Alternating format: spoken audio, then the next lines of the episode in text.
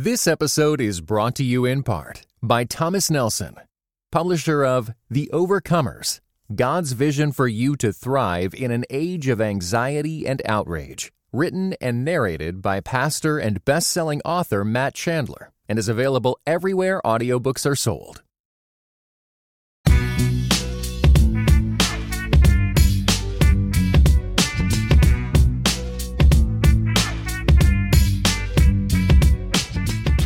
Greetings, folks. My name is Dr. Jamar Tisby. Welcome to another episode of Footnotes. Now, the way Footnotes began, if you are a longtime listener, we usually do like current events things, and I still love doing that. I'm going to give you hot takes every now and again, but I'm excited that in this iteration, I get to have on more guests and do more interviews, and that's exactly what you're getting today with my friend, Jon Ward. Welcome to Footnotes. Dr. Tisby, it's good to see you. I did not call you Dr. Tisby when we first met, and so it's great to see you with that honorific. I passed that milestone, and it will forever be there. Nobody can take it away. I'm glad for that.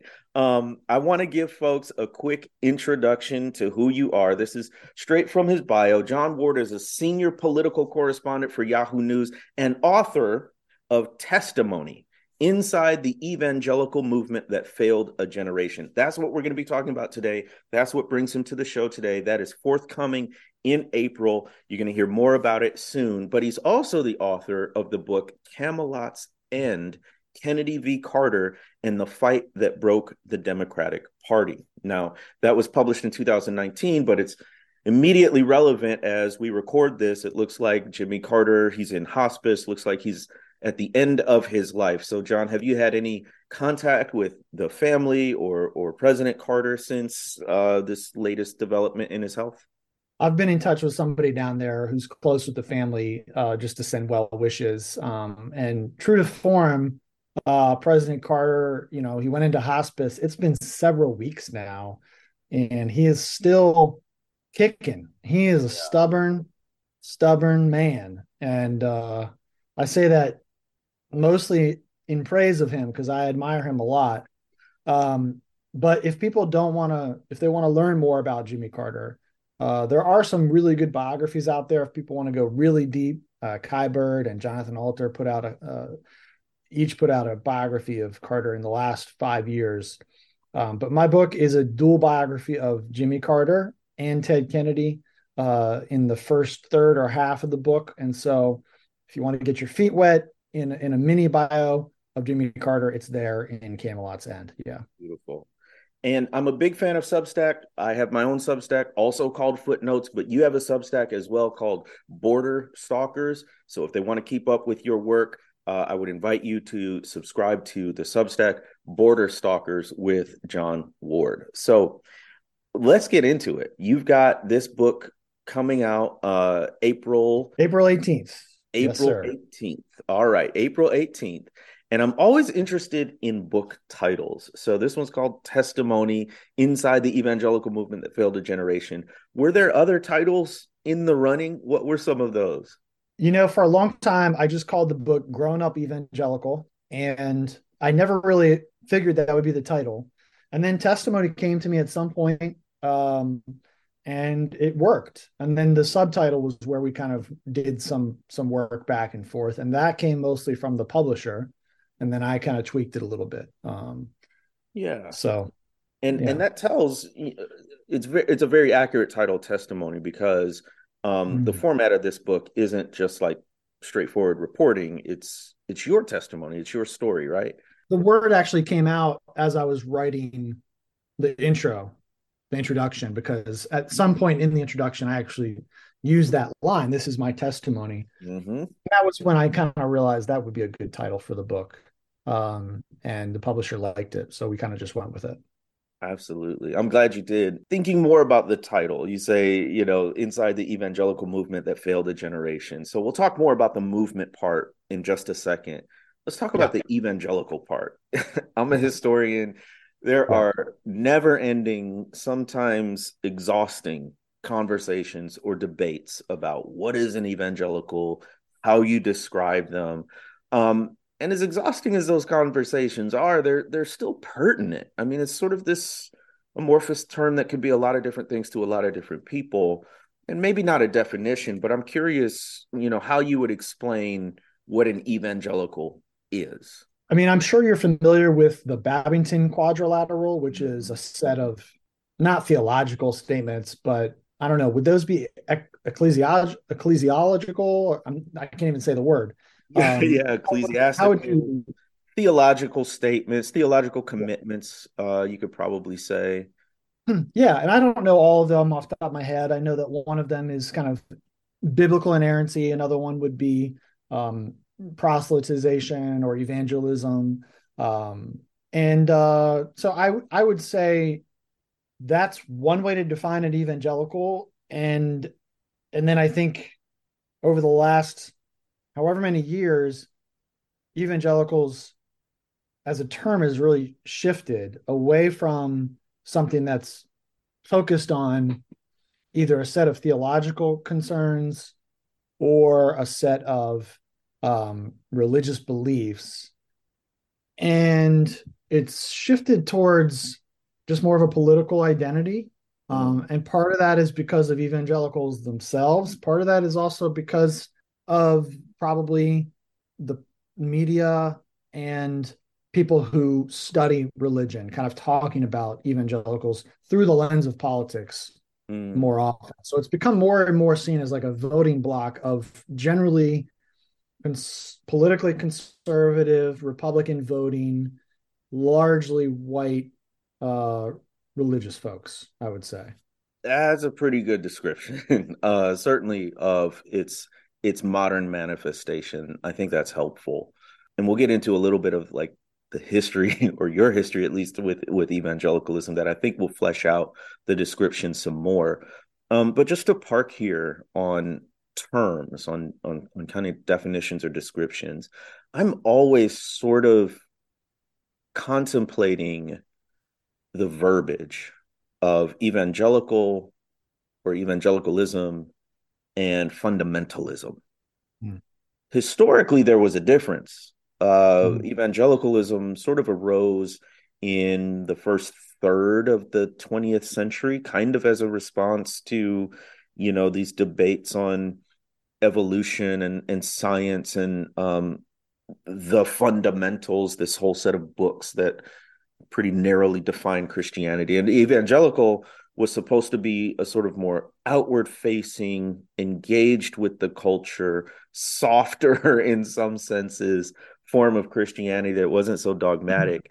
I maybe it's changed. So I'm just wondering, you know, from your perspective as a worker of words, do you think there is a difference between evangelicalism and fundamentalism? Today, how would you sort of use those terms differently, or are they kind of interchangeable? Yeah, and as you're getting at, these terms are shifting over time. The evangelicalism you're just describing is kind of the evangelicalism of Billy Graham, exactly, which was a response to the fundamentalist movement in a lot of ways.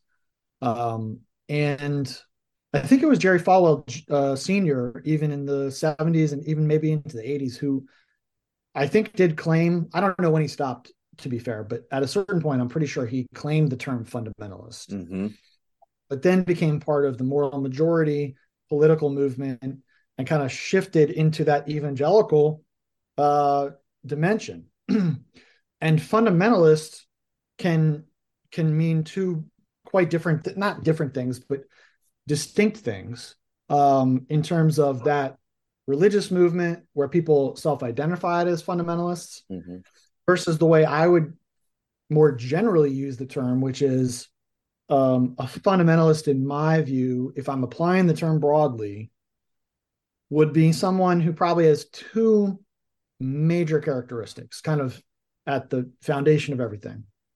One would be like believing in the literal truth of the Bible, and I've at times used the term hyperliteralism because, you know, I think the whole debate over how you read the Bible is a really good one to have. And I don't want to cast aspersions on people who believe that every word is the literal word of God, and yet they interpret the Bible through its literary genre. I think that's kind of an interesting category of folks. You know, they're interpreting Proverbs or Psalms as poems, but they think it's literally true in a way. I think that's an interesting, group. And then hyperliteralists would be somebody who read the Psalms or whatever part of the Bible they want to read this way and read it as, a direct command from God. That would be like hyperliteralism. So fundamentalists would be literal to hyperliteralist on the Bible. And then in general, their kind of worldview on life would be tending to be more binary, more black and white, either or, rather than somebody who's looking for nuance, trying to understand how things can be both and more comfortable with areas of gray and being unclear on some things. Right. So then, and we'll get more into this, but the evangelical movement that you're talking about would definitely have some strong strains of fundamentalism, according to that sort of latter description that you gave. Yeah. Correct. Yeah. The broader, more general description of fundamentalism would certainly characterize many evangelicals. However, I think the strength of the term personally is that there are fundamentalists of that flavor in probably every point of view known to man. Mm-hmm. Because if you're taking your point of view and you're saying, I know I'm right, I know other people are wrong, and I don't really have much question about that, to me, that's a fundamentalist. Yeah. Ooh, that indicts all of us in some way, shape, or form, or all of our communities. So you talk about in the subtitle, the evangelical movement. Describe that movement. What are you talking about? The churches, the time period, the whatever of this movement. So the movement that failed a generation.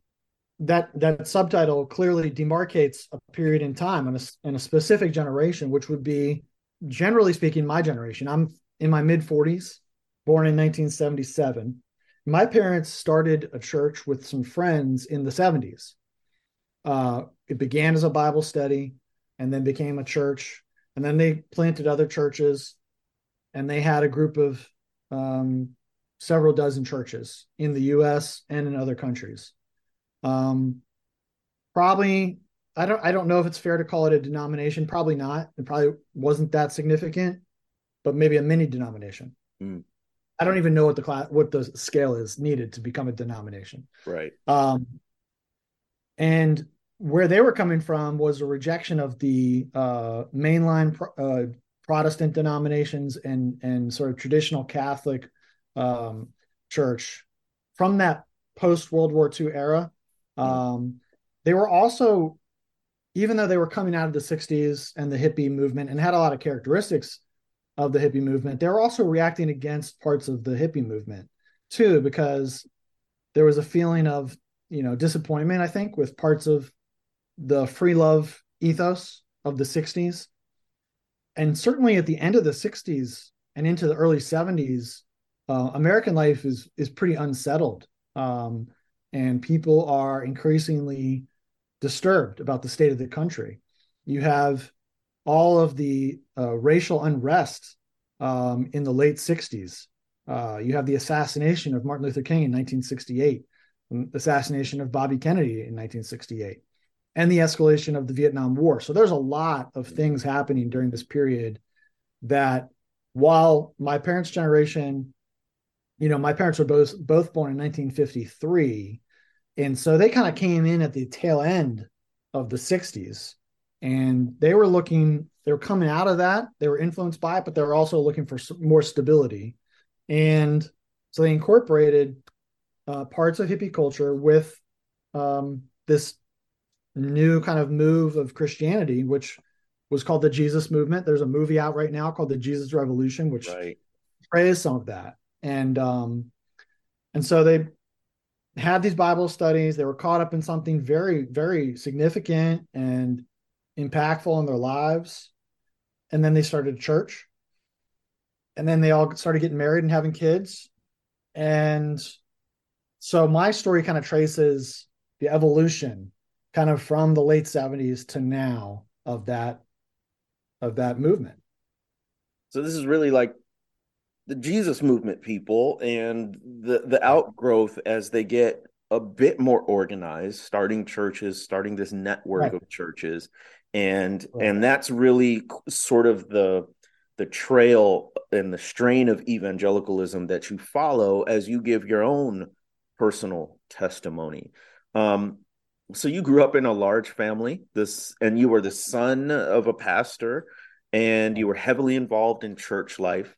One of the ways that you describe that world is by saying certainty disguised as faith, it turns out, can take people to some bizarre places. Can you unpack that quote and maybe give us a story or two from your testimony that led you to saying something like that, it leads you to bizarre places? Yeah, I mean, probably the best example from my upbringing would be the way that people took things like the idea of prophecy or words of knowledge or God speaking to them. And this could have been a church leader or like a pastor, or it could have been a lay member, but there was a lot of room to kind of feel a sensation or think a thought and then interpret that as God speaking to you. Mm. I'm not here to say that God wasn't speaking to those people. I don't know, but neither did they. And so there was an over eagerness, I think, to assume that God was speaking to all of these people, especially the leaders. And the thing to me about faith that makes it faith is that you can't know you need faith to believe in things that you can't know for sure, that you can't prove. And so where it gets tricky is when people are taking things that they actually don't know for sure, seizing onto them by faith, but then having a certainty about them that actually becomes something other than faith. Hmm. Because I think one of the key ingredients of faith is holding on to that sense of, I hope this is true. And I believe I have the gift of faith to believe that it's true. I can't prove that it's true. Hmm. And so I need to hold it with a bit of humility and to hold it lightly. And so that's how it would apply to my upbringing. And then I think when you transition that whole approach to knowledge into the political realm, it has unfortunate consequences because it leads people to take political positions, whether it's on their own intuition or on the advice of people they trust. And I think it leads people to not do their due diligence of really applying scrutiny to their own position, whether that's on theology or whether it's on politics.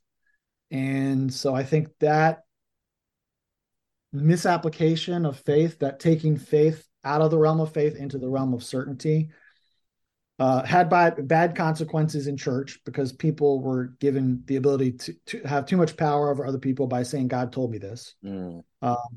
And it's had bad fruit in politics as well, because I think it's bred bad habits in a lot of evangelical culture of not really being deliberate and thorough, intentional about how we think about living out our faith in politics.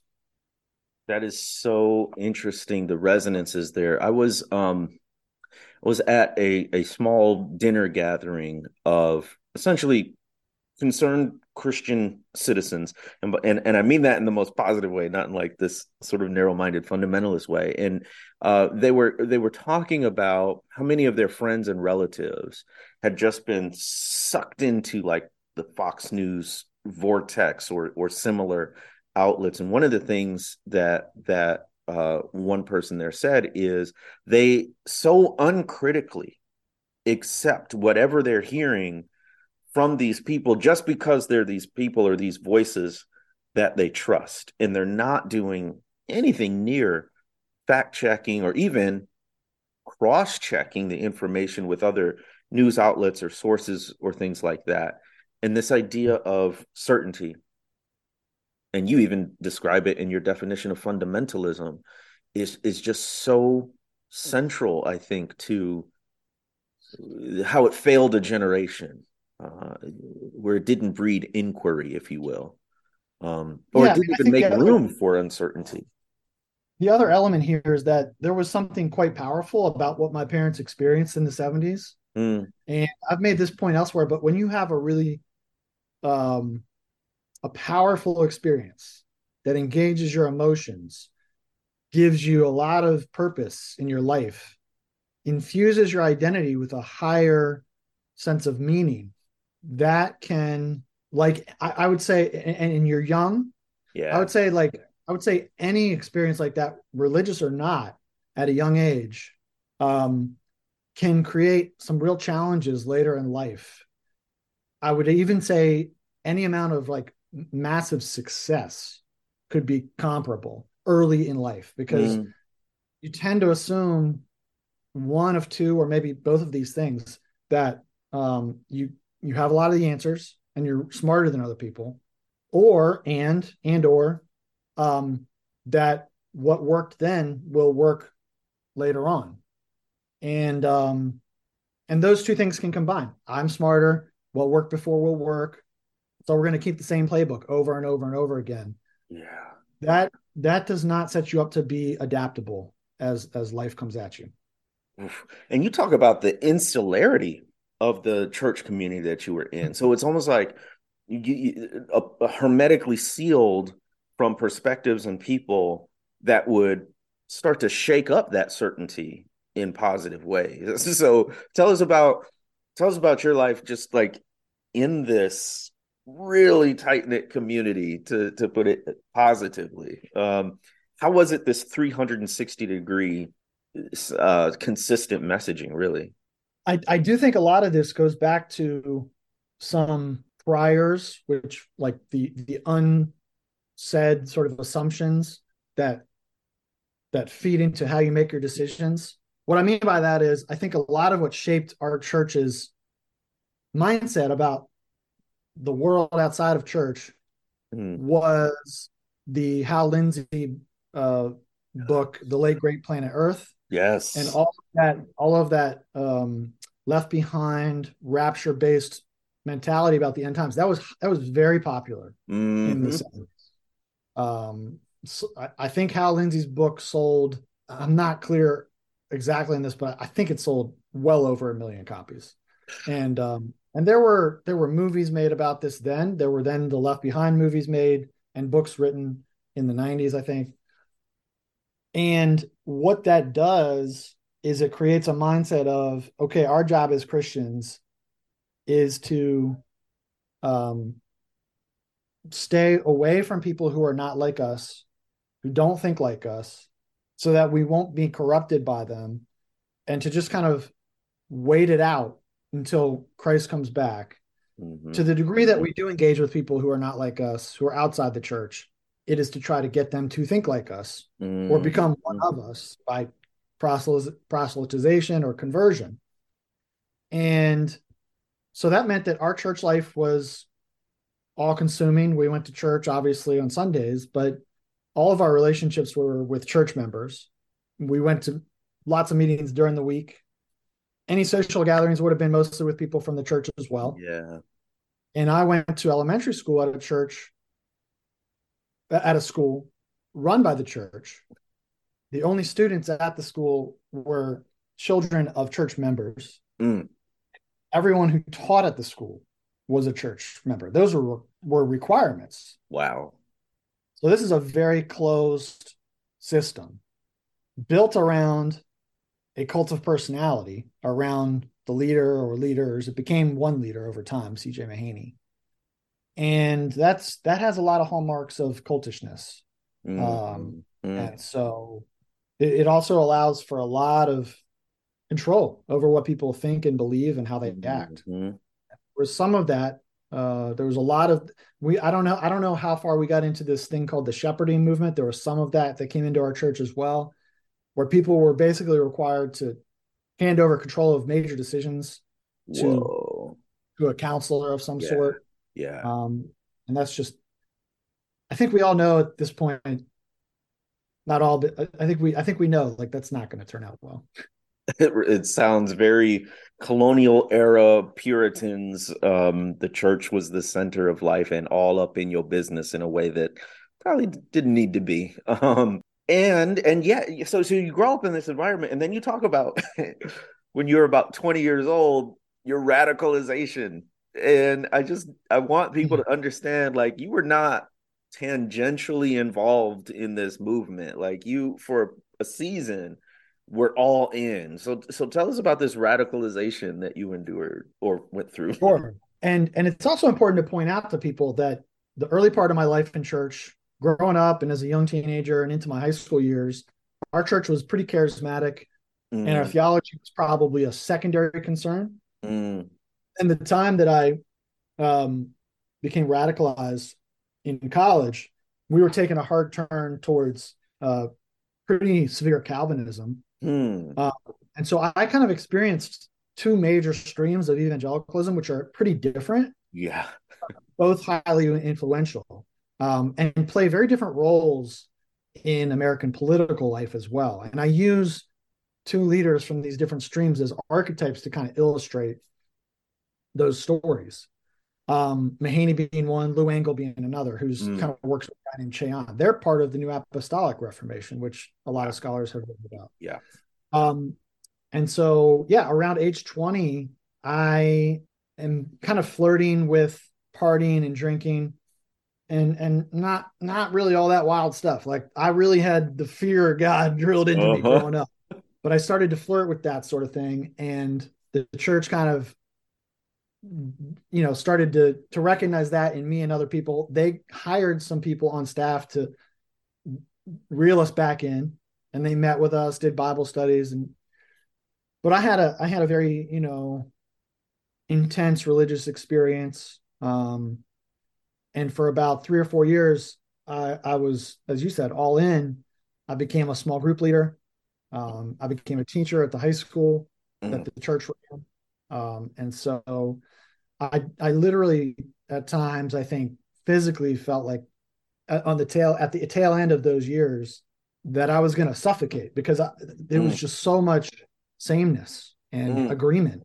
And I think constitutionally, I get uncomfortable when everybody's saying the same thing anyway. I need there to be some dissenting voices around.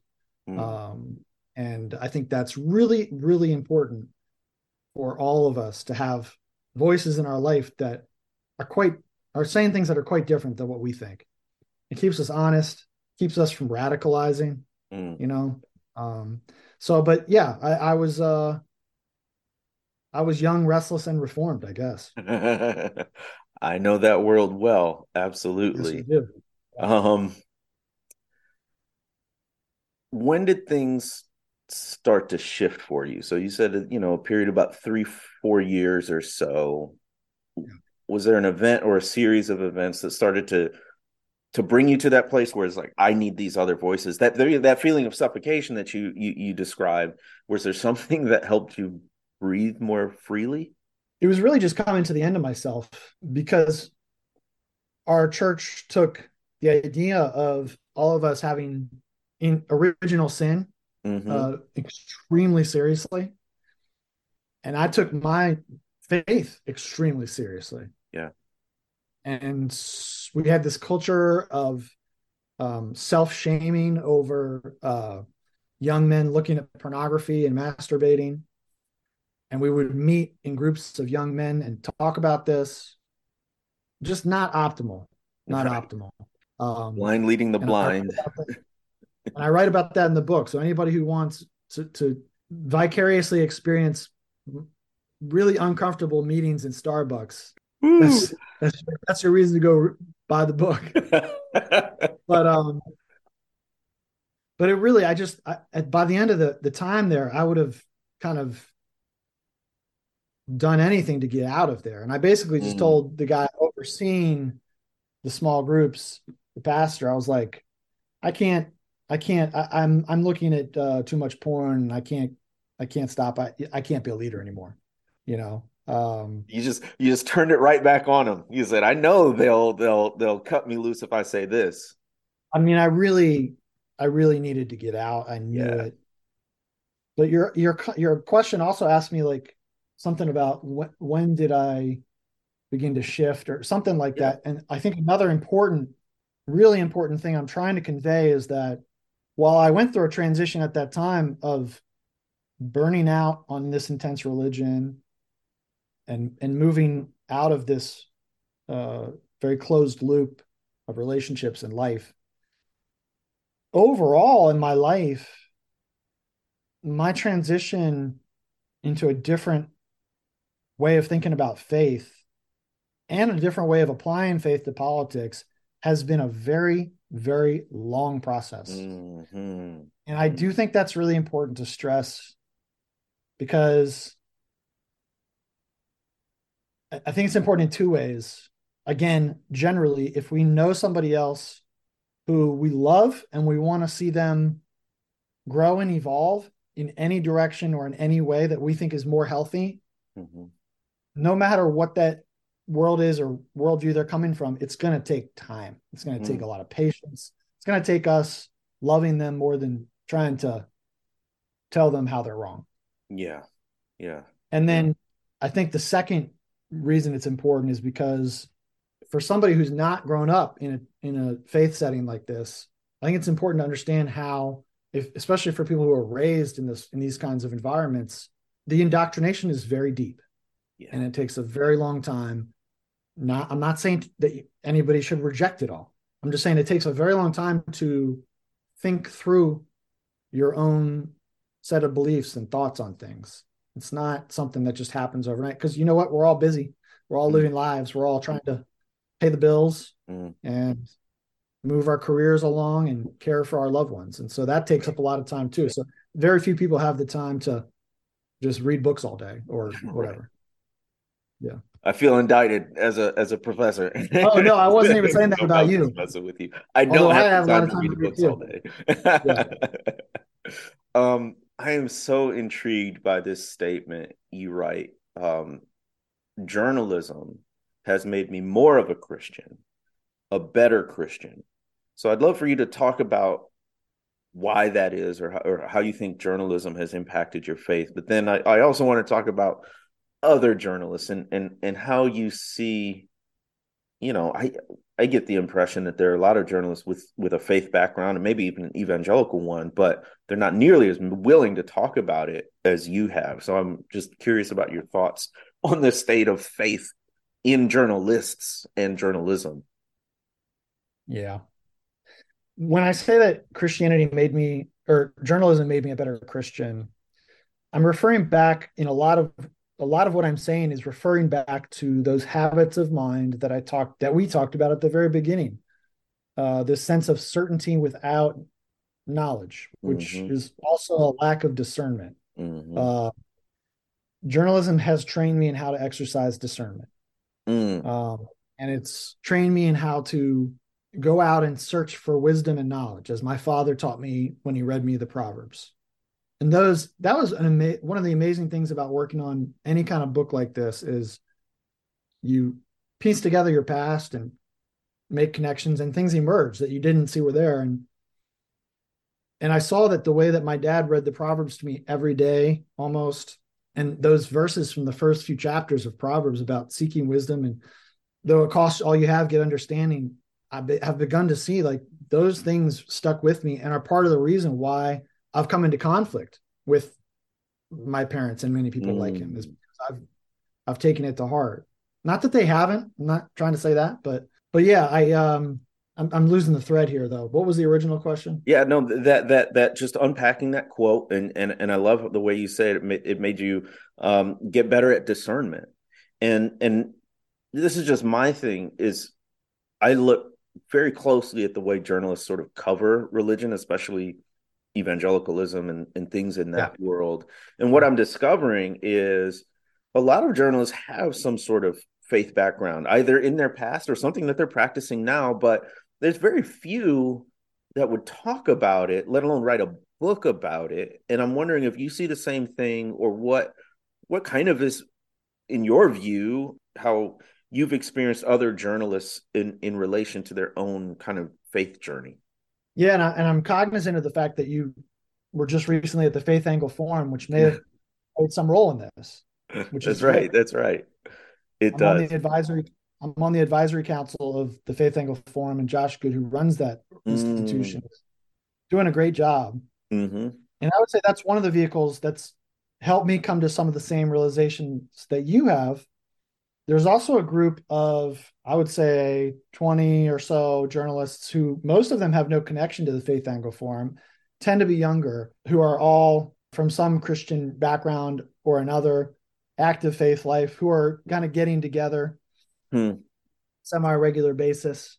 And I think your observation is correct that a lot of, and there's people who I work with at Yahoo who come from a very, very devout faith background.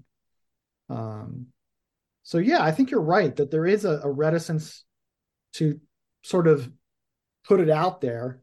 There are people at places like the Dispatch, places that lean right. Yeah. Obviously people at like Turning Point USA kind of use faith as trying to be charitable here. It just seems like more of an in-your-face thing. We'll just say that. Mm-hmm.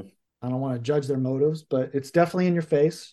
And then there's places like the Dispatch where I think people feel a little more flexibility. And then there's places, I think in the mainstream space, there's less openness about that. So actually, as we're talking, I do hope that like my book encourages other people to talk about it more.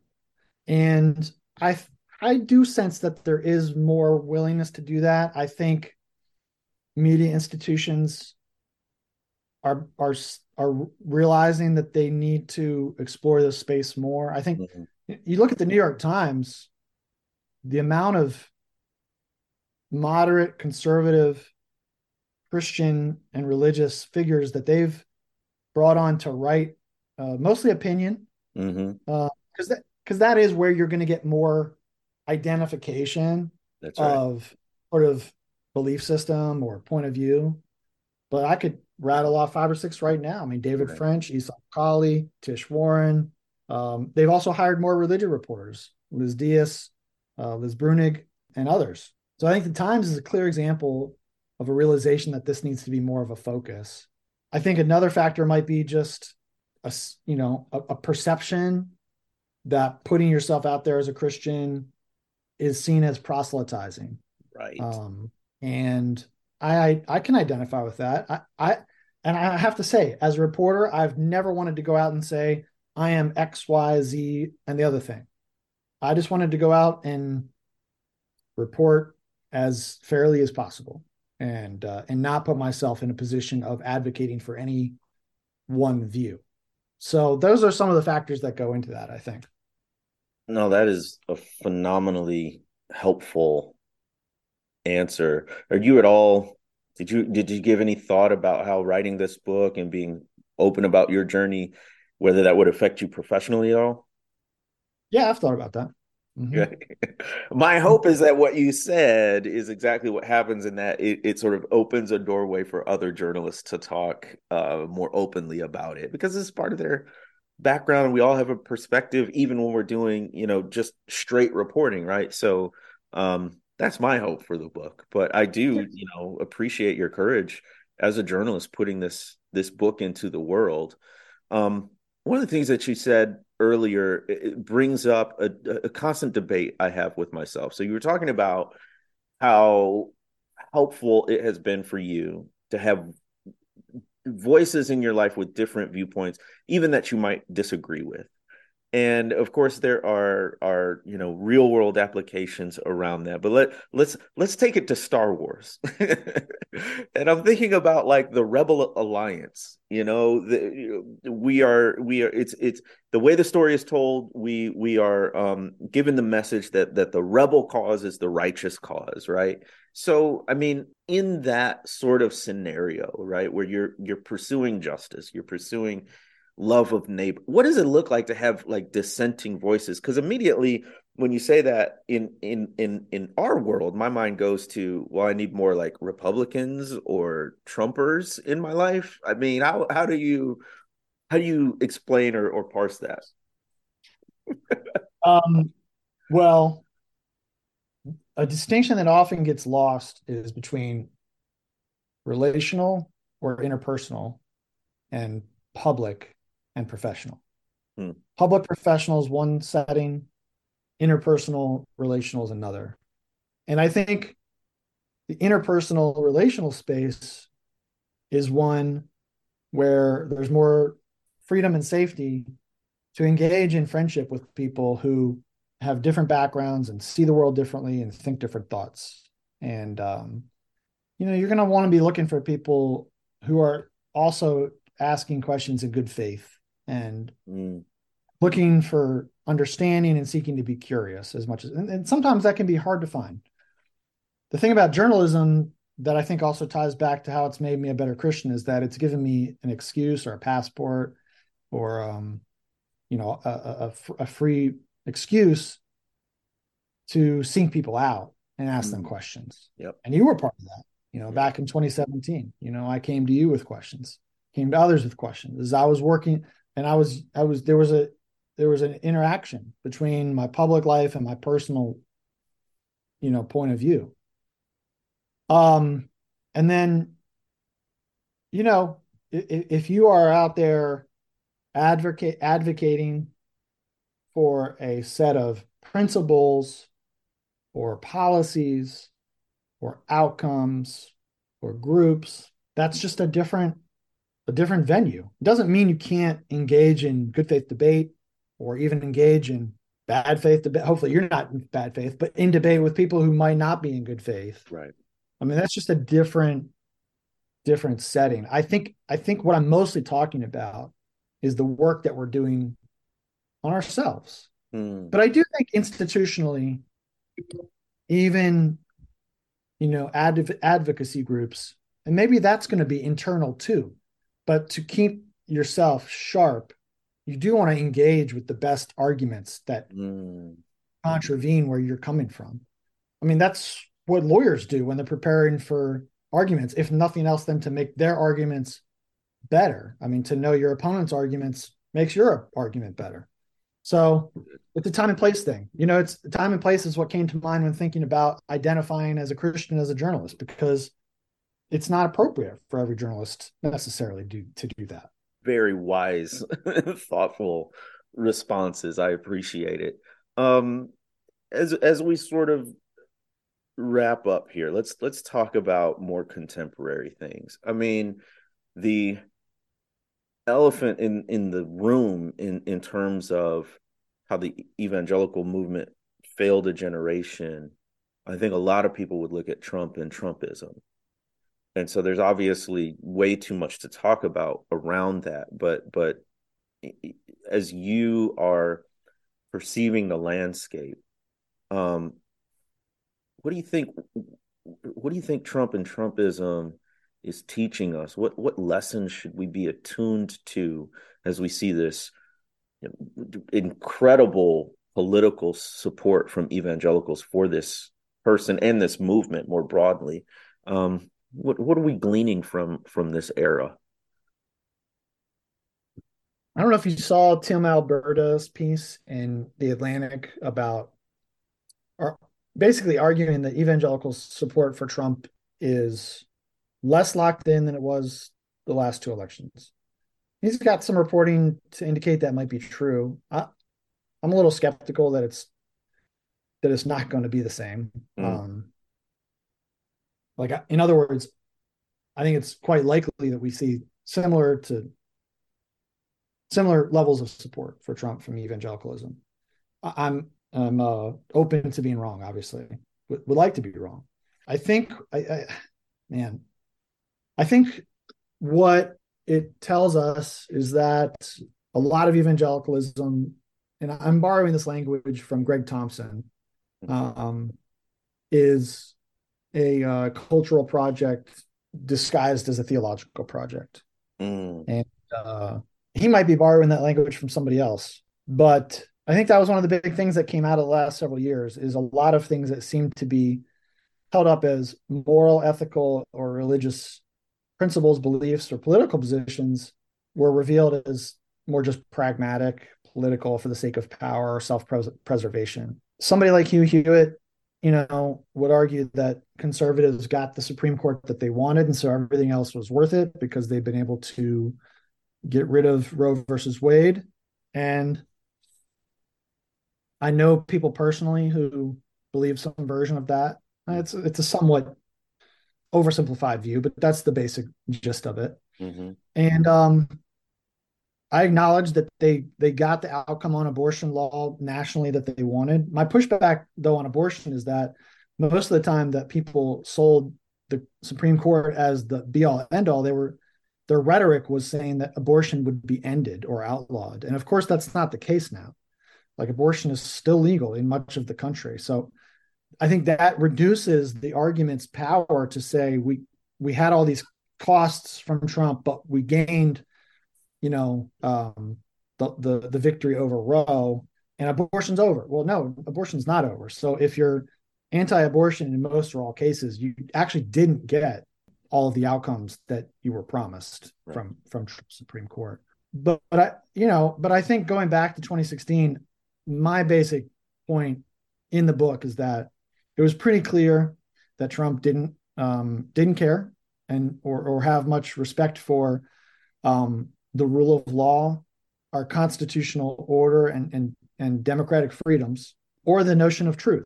And when I say truth, I mean just sort of observable, knowable truth. I'm not talking about ultimate truth or philosophical truth. And he pretty intentionally went after the idea that we could know truth by his kind of intentional assault on reality. I mean, his claim that, you know, there were more people at his inauguration than Obama's. I think that's the way he put it. But, you know, there was clear photographic evidence that that what he was saying was not true. And there was just sort of intentional, obvious, provably false lie after lie like that.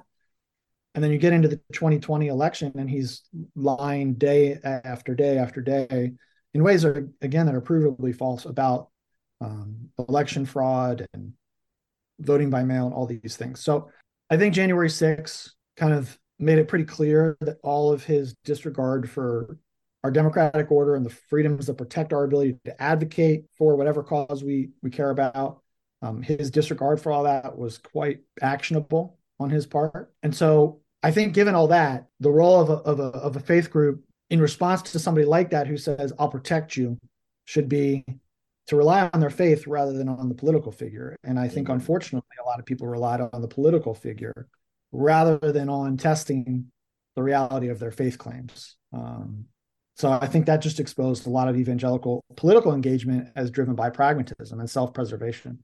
Well, I can say from personal interaction that you're someone who really lives out this idea of being genuinely curious, open to changing your thoughts, and just as importantly, open to living out your faith and your belief with integrity. So I am very grateful for the gift of this book, Testimony, that you've given us, which tells us so much about you and your life, as well as about this broader evangelical movement.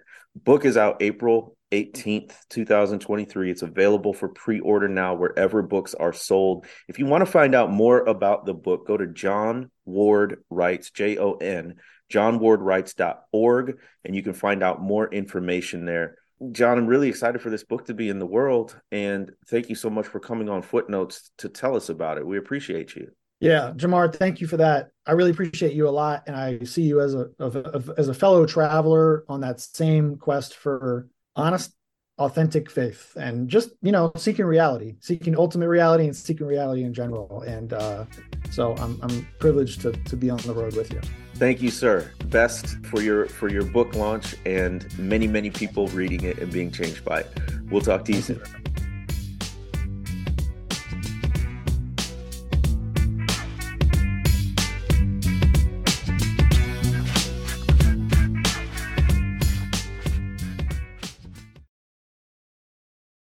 This episode was brought to you in part by Just These Guys, you know? A pastor and a psychologist team up to break down scripture and psychology, empowering you to transform by the renewing of your mind. Listen today at justtheseguys.podbean.com or wherever you get your podcasts. Just These Guys, you know?